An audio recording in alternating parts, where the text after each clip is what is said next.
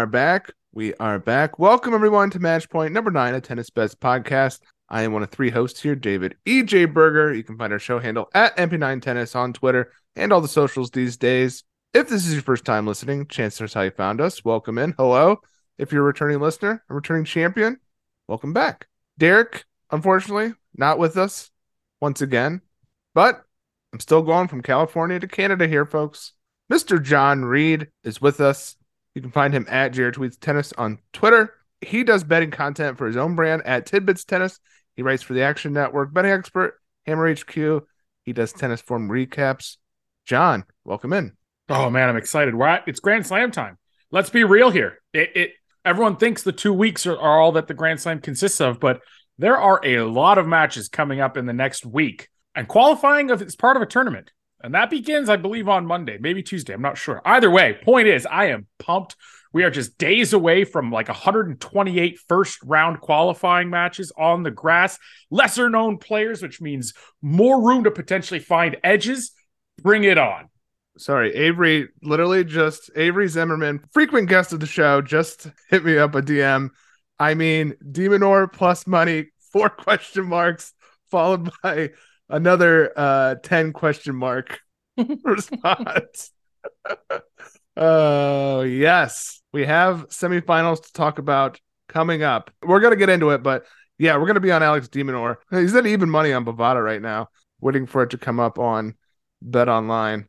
If you can get a plus money bet against Rune with Alex de Minaur, yeah, take that. Just stop listening and go play that right now.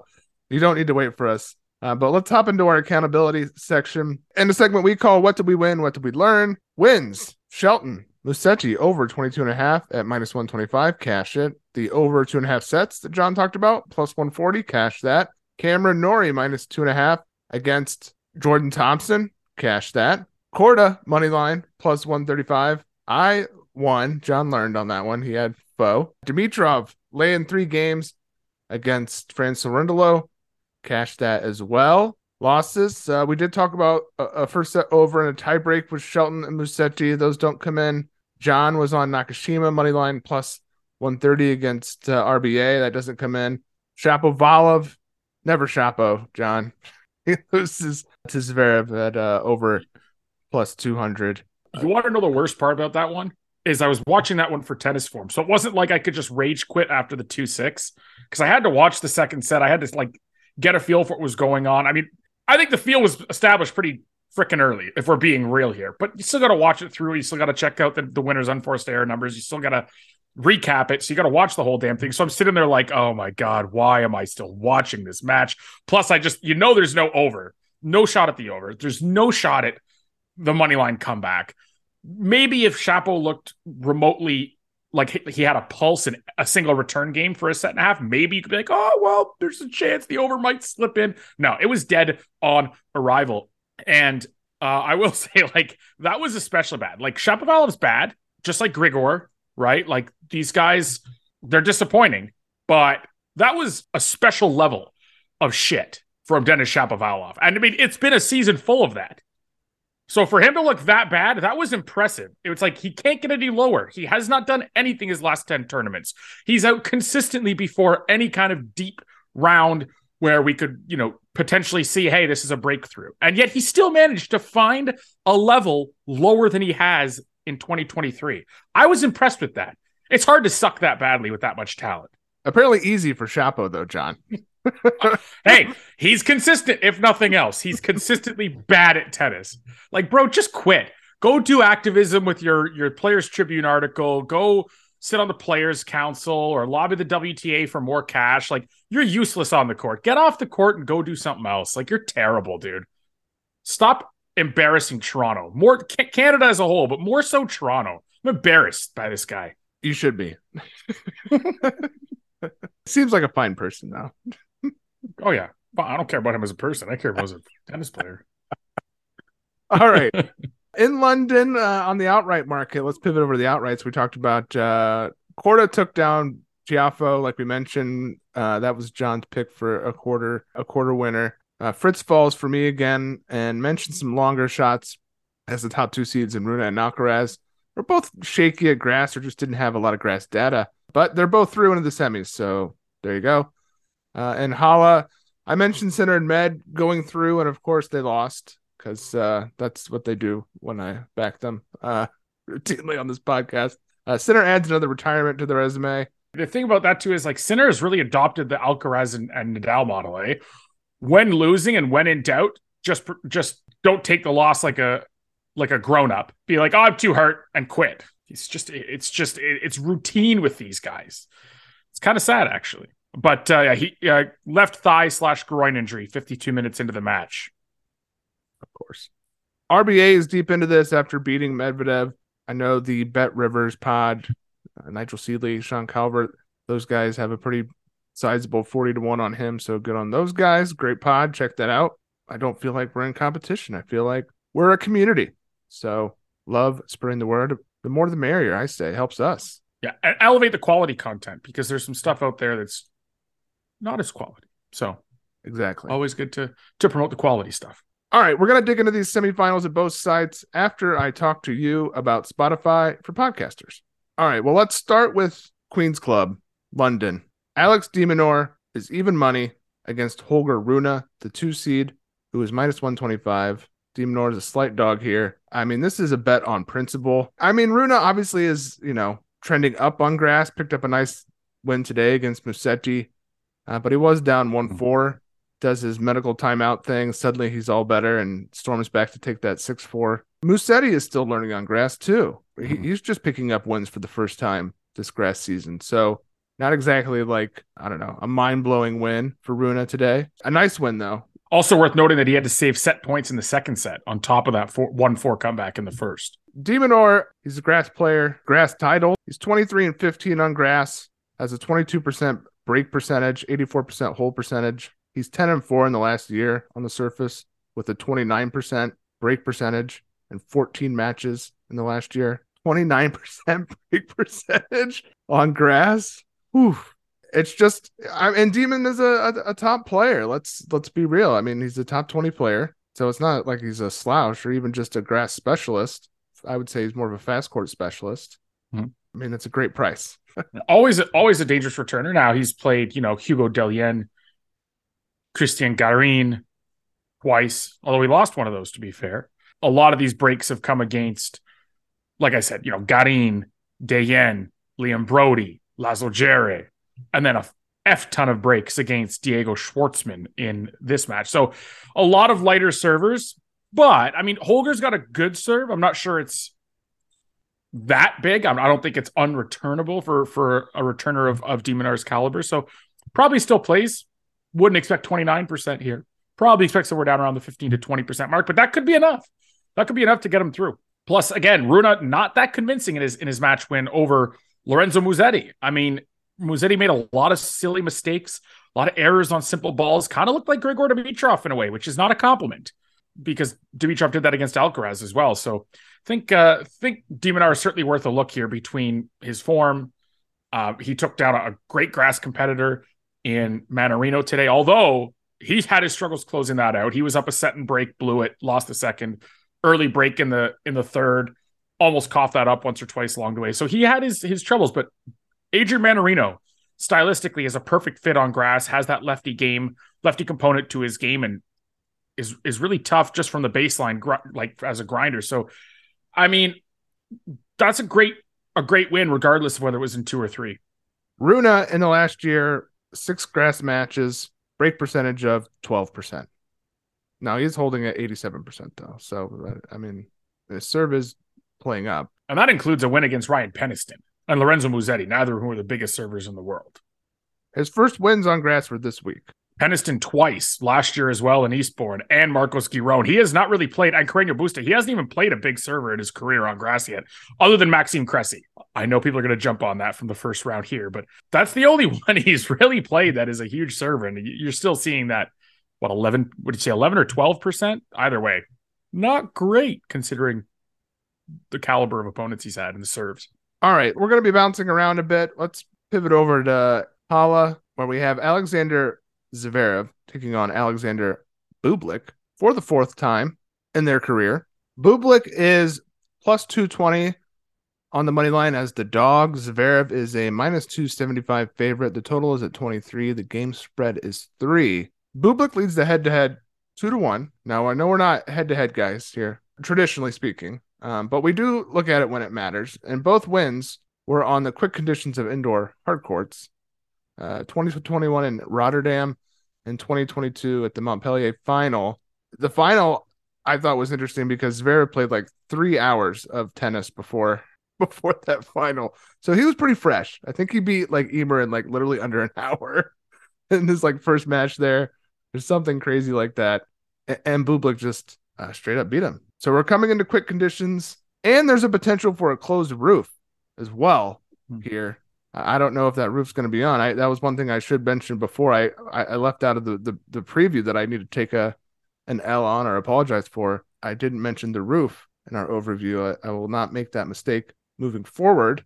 Now Zverev did pick up a a win against Bublik this year in Monte Carlo on clay, but oh, in three sets. So it took three sets to down this guy who's traditionally hashtag not good on clay and Alexander Bublik for Zverev. Now, Zverev did generate 17 break points in that match and Bublik only six. So maybe the, the three sets is a, a, little misleading in terms of how lopsided that was, but still good effort there from Bublik and, and uh, in conditions he doesn't typically thrive in. What do you think about this matchup, Jon? I think more important than any of the head-to-head stuff or whatever is is the fact that Sasha just hasn't. Well, Sasha Zverev, I should say, because this is the battle of Sashas. Um, Zverev hasn't looked particularly impressive for me. His win over Thiem was just it was very land my first serve, win a ton of points behind that. My backhand is is looking much better, especially on grass when I flatten it out. His forehand was actually pretty poor that day. I'm not going to give him a ton of credit for. There were a lot of balls that were neutral rallies that he put like several inches long, not trying to paint, not trying to hit with depth, and he just missed a few times. Like they were bad. A lot of netted balls as well. Against Shapovalov, he didn't need to do anything. So it was a dominant win, but it was again land your first serve, let Shapovalov beat himself. And so I'm not that convinced. I think I was good. I was coming. I wanted to come into the pod and talk about how he's the king of winning at, at the moment. Anyway, he's the king of winning ugly he just has not really had. I can't think off the top of my head of a, of a performance where he's been dominant, right? Even today um, against Jarry, he only won 45% of his second serve points in a straight set win. So, I mean, the door was open there for Jarry to, to climb back in. And like you said, Zverev just ugly guts it out. I mean, the Tiafoe match at the French Open was ugly. Dimitrov was fairly uh, dominant. Etcheverry was you know, again four sets. It wasn't the cleanest match from him. He got smacked around by Casper Ruud. He he dominated Alex Molcan. Like Lloyd Harris, he really struggled, especially with the serves down the tee. Especially with the Lloyd Harris, a flat, quick court player, was throwing a little bit of topspin or a little bit of spin on his serves to go with the pace, and it was driving Zverev nuts. Like seven six seven six six one against a guy who's been hurt for a long time uh, and is still far from 100 percent and not on his favorite surface is not a good win. Like there are just not many good wins for Alexander Zverev to this point. Eubanks on clay, even if it's at a bit of altitude.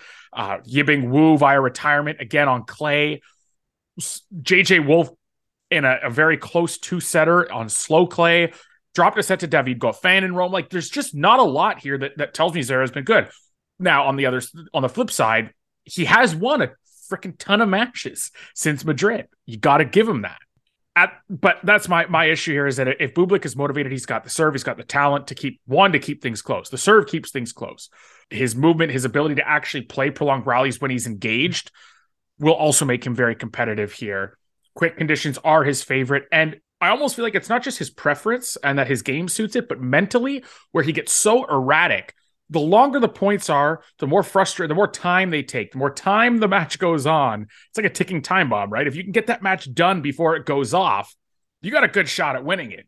But if you're going to play 40 minutes for for seven or eight games, like on clay, you're you're the the longer it goes, the more likely you are that he, that he's going to set off and you're going to lose because he's just he's just going to throw in the towel. So I think uh, there's there's a lot of things I like about Bublik here, and the price is probably the number one. I I cannot cannot see how this is above like a plus 140, all reputational.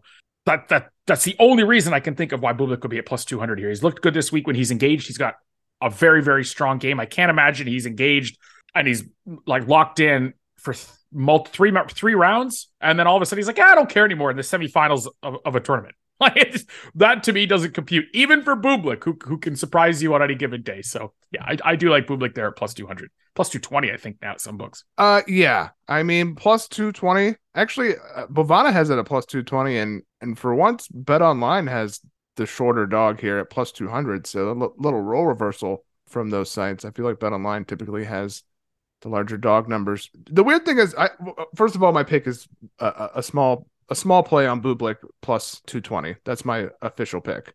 But we always talk about the dog and over combos to kind of hedge a little bit. I um, I honestly feel like dog money line and then Zverev minus three is like the hedge because it feels like if Bublik loses, he'll just tank out and Zverev will get the spread.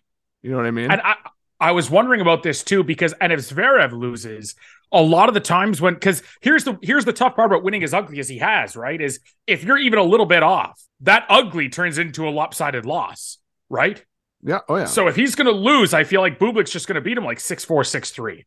Bublik has broken everyone he's faced this week in every set. I believe even the tiebreak he lost, I think he to Coric, I think he had a break lead in that set as well.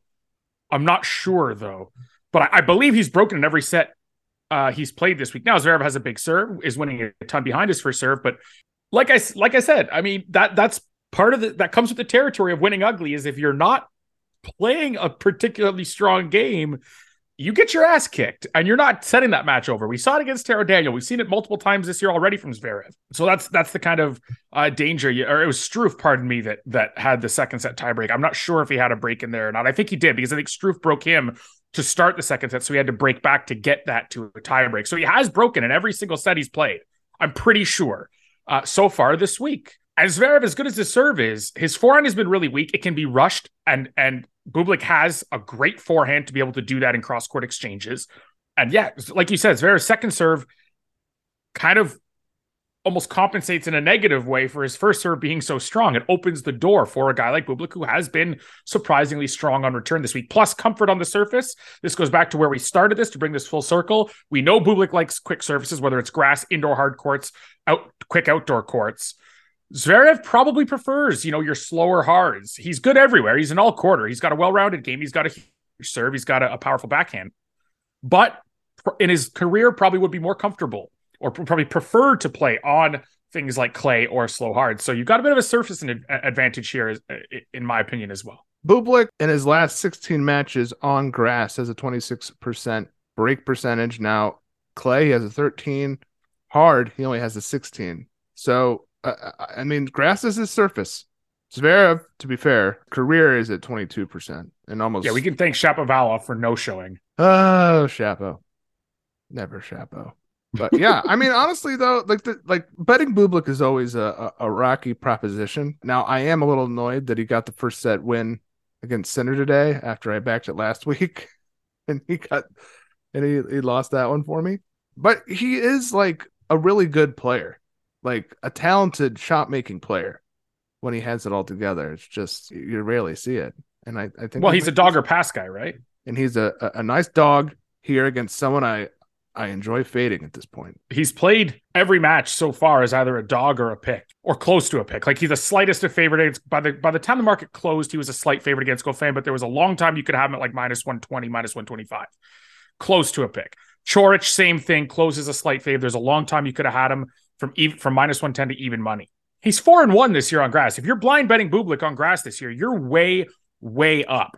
Especially if you bet him against Sinner at a book that pays after the first set completes like that's even if you bet a close close somehow, you're way up uh, on, on Bublik matches. So I don't mind taking a shot here um, with a guy who clearly knows how to play on grass. And again, I don't know how you get to a semifinal playing well, motivated, breaking serve consistently, and then decide, okay, now I'm good. I'm going to tank out. Right. So I almost feel like just from a logical perspective, we're, we're kind of protected from the typical Bublik tank job here. Not a guarantee he can tank out of a final. We saw him tank out of a final. Who was it in, on indoor hard courts last year? Remember on match point, he flipped his racket around and hit it with his handle. Was that against Ymer or was that against Goffin? Uh, I think it was uh, the Metz, the Metz final. Might have been two years ago, but I'm sure of it. It, it drove me nuts. It was against Lorenzo Sonego after losing the first set uh, tiebreak. So he can tank out late stages in tournaments, but it's less likely, which is what we're playing here. We're playing likelihoods and probabilities. So I, I would say Bublik is a good play. All right, Jon, do you have any other numbers up? Um, nothing yet on Alcaraz Korda. I, I am pretty sure we can we can just say it though. In, in going back to London, Korda's going to be a sexy pick, right? Alcaraz isn't used to the grass yet. He had to come back from a breakdown uh, against Dimitrov. He was close against Rinderknech. There's going to be a lot of narratives that are going to love Korda, and to be honest, they kind of make sense in this spot. Like I don't hate the idea of betting Sebastian Korda at, at a nice plus money number. If so, it all depends on where that number comes out. It won't come out at plus 120. It should be a lot higher than that. But I have this feeling you're going to see a lot of Sebastian Korda on your timeline overnight. I'll probably just end up passing there because I'm not as I mean, for some reason, we're treating Korda the way we treated Medvedev after he won on clay in Rome. Did you did you know? Well, you know because I mentioned this in the chat that since 2018, Daniil Medvedev has won two tournaments at an event off of hard courts that are below the Masters level. So a 250 or 500 off of hard courts. He's only won two tournaments since since the start of 2018. Rome this year and Mallorca a few years ago. So it's like we just jumped so quickly on the not a hard court specialist anymore, forgetting the fact that Tsitsipas played like dirt and he barely got by him, and Rune played like dirt and he barely got by him. But we're doing that with Korda. I think we're jumping on the bandwagon really quickly, and I'm gonna be, I'm gonna be a little more hesitant to to kind of jump on that, um, or or follow people onto that bandwagon. Perhaps Korda is one of the top ten grass court players right now. I need to see a little bit more first, though. So we'll, that's that's going to be a great uh, barometer measuring stick in terms of that second London match. But I don't have any lines at the moment because we've been uh, uh, right a lot lately, I'm actually walking into this episode like seven correct picks in a row. Carlos Alcaraz is going to beat Sebastian Korda. He's going to win this tournament. He, I'm not disagreeing with you. What price would you would you take him to? I mean, if I have anything under minus 200, which I think we could get potentially by the end, I'm 100% playing playing him. I might even lay some games. Here's the thing: doesn't Korda have wrist issues? Now I know the, the points are going to be shorter and the match isn't going to be as long, but dude, Alcaraz was given Novak like some fits. Like in the second set of that French Open semi that he won, Novak's wrist was starting to get real bothered from Alcaraz's power. So I'm not saying that that's essentially going to happen or that's going to happen again, but that is a risk coming into this match. And I just he eviscerated Lehecka. He eviscerated Dimitrov. These guys have been playing well on grass holding. You you mentioned the numbers last time for Lehecka on serve. Now, different opponents, bit of a step up in class when it comes to Alcaraz, but six two, six three was it? I mean, he like easily covers Dimitrov coming in in fuego into this match, playing great tennis this week. Now, again, step up in class when we get to Alcaraz, wins in straight sets. He did drop a, a game. Here's the thing about Alcaraz too. Even if he gets broken, he finds a way to get it back. Like, he's fucking awesome. Like I know that like we don't have a lot of grass data on him. He's learning. The kid looks great, man. How are you gonna beat him?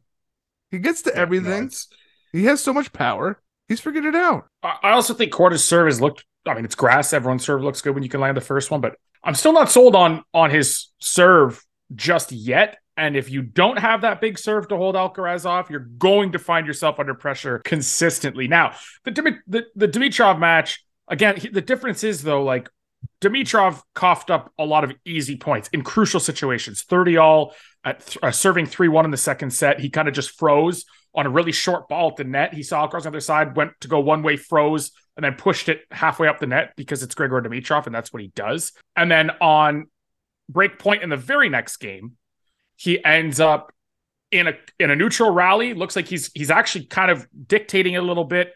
Ends up hitting a slice again below the tape into the net, a backhand slice, and even he knew how bad it was because he he kind of let out a frustrated scream.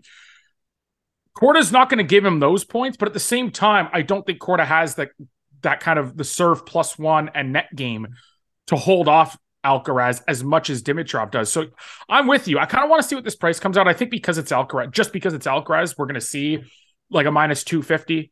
But there's a lot of love for Korda out there. A couple weeks into into you know winning tennis matches again.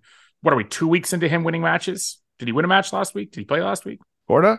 Yeah, this is the first we're seeing of like consistent winning though. So I'm a little more hesitant. So I'll, we'll see if the market bets Korda down and if he's a popular dog against Alcaraz and we can jump in. Yeah, he will be. First of all, uh, I was on, you know, I've been pushing Korda on this podcast for weeks. I, have been trying, as I said last time, I've been trying to get ahead of him. I bet him against Tiafoe. I liked him. I like him for Wimbledon, to be honest. Like, I think he's a, a good pick. To get deep into Wimbledon. But again, health issues come in. He's one of these like guys that always gets hurt, especially when best of five comes around. It'll be a different sport. But and I think he, I thought it was a great bet today versus Norrie. I like Korda. I think Korda's great, dude. Alcaraz is another level, man. And I know Korda has a win against him on clay, but then uh, uh last year, but then Alcaraz turned around and like pistol whipped him. remember the wind. Remember the wind in Monte Carlo for that match too for Korda that that Korda beat Alcaraz and completely neutralized kind of that that play. Not made it. I wouldn't say neutralized the playing field or or I'm mixing metaphors there, I think, or, or idioms or sayings or whatever. But you get my you catch my drift. But it it it, a lot, it closed the gap for Korda a lot in that matchup. Plus, he is a talented kid, not taking anything away from him.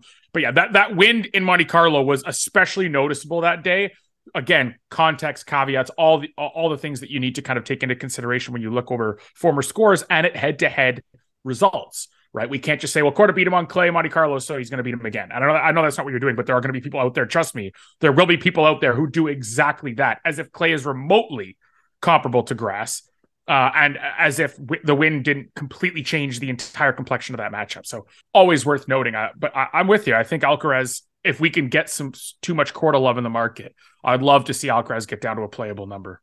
I just think that Alcaraz, I think that the narrative that he's still learning on grass is kind of overblown at this point. I think. Do you have a line on the other one? Yes, uh, Bautista Agut and Rublev. Rublev about minus 145 at the moment. The liquidity is low at Pinnacle, so it's jumping around a bunch. Open around minus 160 ish, down to minus 145 now. Uh, Bautista Agut plus 130 again at Pinnacle Bet 365 is posted now. They're in the minus 150 plus 120 split range. Of course, they take you know a larger percentage for their vig, so that's why the numbers seem they're both worse because they are both worse uh, than than Pinnacles. But um, that's an interesting one. I think Bautista Agut getting a lot of credit here for that Medvedev win. I, I wrote up Medvedev. I had him huge today. I ended up with a break even or minus like 20 30 dollar day because of that match and um Daniil Medvedev let's just say it. That backhand works on clay with his defensive nature. Loopy gets everything back. Does not work on grass. It doesn't. And this is why, like Medvedev won Mallorca. Outside of that, he's never been that strong on grass. He's got a huge serve that works. He can dial up some pace on his forehand. He gets a lot back. Like all these things are great across all courts. But the fact is that backhand, if, if you can beat him in backhand to backhand exchanges, you're going to beat him. Like Bautista Agut thoroughly dominated him on that wing today, and he was the better player from start to finish. Medvedev had two break points in the match. One of them came in the very first game that he broke in.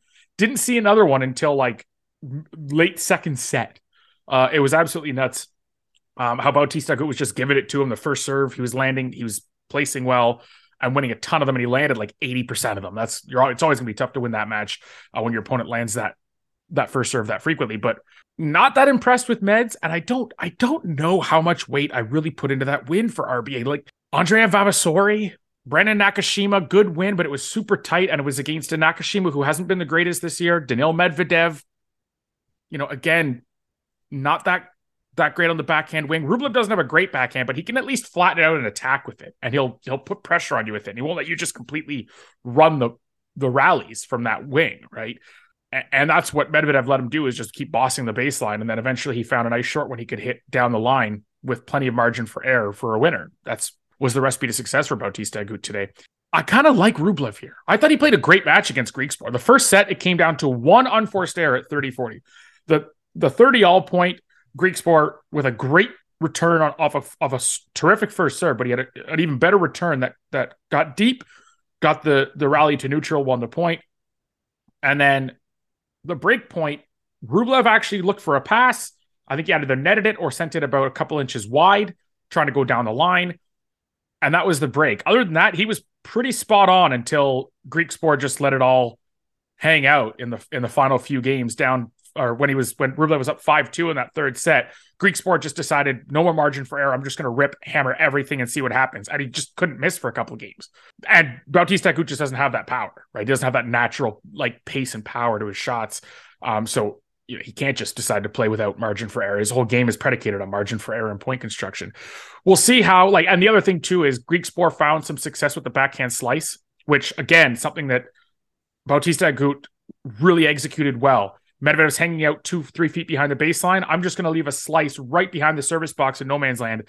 make him come in and hit a desperation defensive shot because he's got a, a lot of ground to cover and that ball's not bouncing up off the off the surface. Medvedev is a guy that stays pretty close to the baseline. You hit that that backhand slice against him, which Griekspoor tried to do. He loves coming in, taking that ball down below his waist and just ripping his forehands. And he'll completely take over and seize control of the point. Different opponent here. I kind of like Rublev against Bautista Agut at a minus 145. You've got the power advantage. Uh, I, I, think matchup wise, Bautista Agut can't utilize the same kind of strengths that he used against Medvedev because uh, that just it won't work against Rublev he's a different player and, and doesn't play that far behind the baseline. So, yeah, the minus 145 on Rublev is something I'll, I'll, I'll be looking into and considering for sure. These guys are four and four in their head to head. Uh, RBA has been pretty bad in 2023, yet does have a win at the top of the year against Rublev and Adelaide won 4 6, 6 3, 6 4. Quicker conditions have typically been an RBA win, also one in Doha, which that's kind of RBA's tournament though uh, in 2021, 6363. Uh, Rublev has won all their clay matches, and that's like the recent that that's like 2020 till now. And I understand that Uh, this is kind of like uh, not a bad matchup for for Rublev, but just RBA can kind of rally all day and Rublev cannot. But I, am kind of in agreement with you, man. Like I kind of like Rublev. I just feel like he's gonna find a way to win this thing through winners. Uh, he's more likely to hold serve to me. Uh, but what one thing I just noted, look at the ATP head to head here. You know, these guys have actually Rublev has more career prize money by two hundred thousand dollars. They're both at seventeen million dollars in terms of career prize money won. RBA is thirty five. Rublev is twenty five. I will say too that that match earlier in the season, as much as RBA did win that, not only was he a set down, he was a set and breakdown. And when soon as you said that in Adelaide, that triggered me because I remember I was like, I was on that match and I lost that from a set and break up, didn't I? And I did. Uh, he was six four three one up against uh, Bautista Agut, dominating, and it was a three unit bet. So yeah, that one stuck in my mind a little bit. Uh, Bautista Agut came back there, but Rublev did dominate the start of that match in quick conditions. So worth noting again, yes Bautista Agut takes it, would still venture that Rublev, the match was on Rublev's racket, right? That was not a, that was a situation where if Rublev just keeps playing his, not even like top peak level, just keeps playing the way he did, strong, quick, stri- uh, quick first strike, aggressive tennis without committing a ton of errors, he wins, and he couldn't do it. He just completely choked it away. So I mean, again, grain of salt with that with that head to head result. Think about this though. Plus 250. I think uh, Josh Gross post, posted that he got him at plus 330 at Open uh, versus Medvedev RBA. Now he's plus 130 versus Rublev. Uh, does that make sense? No, uh, that's what I mean. Like you're going to get the name, the the reputation bias for all the top players on grass like crazy, where they just they don't deserve it as much.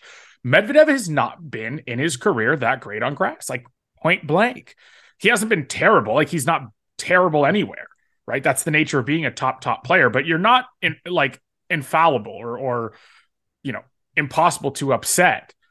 And keep in mind, Medvedev at this venue beat Bautista Agut 6-2, 6-4 last year. And then Bautista Agut kicked his ass in in Mallorca. This was kind of like a grass court rubber match, if you will. But he's not someone that is unbeatable, right? Tim Van Rijthoven beat him as a huge dog. Hubert Hurkacz beat him as a dog. Everyone who beats him beats him as a dog, right? But that's the whole point we're trying to make here is that he does lose enough on grass and frequently enough. If you find the right spot with the right player, you're never going to fade him with Goffin. You're not fading with Ivashka um, or Gilles Simon. So if you wait, if you wait for players who have a good chance against him, you're always going to get plus two, plus 300.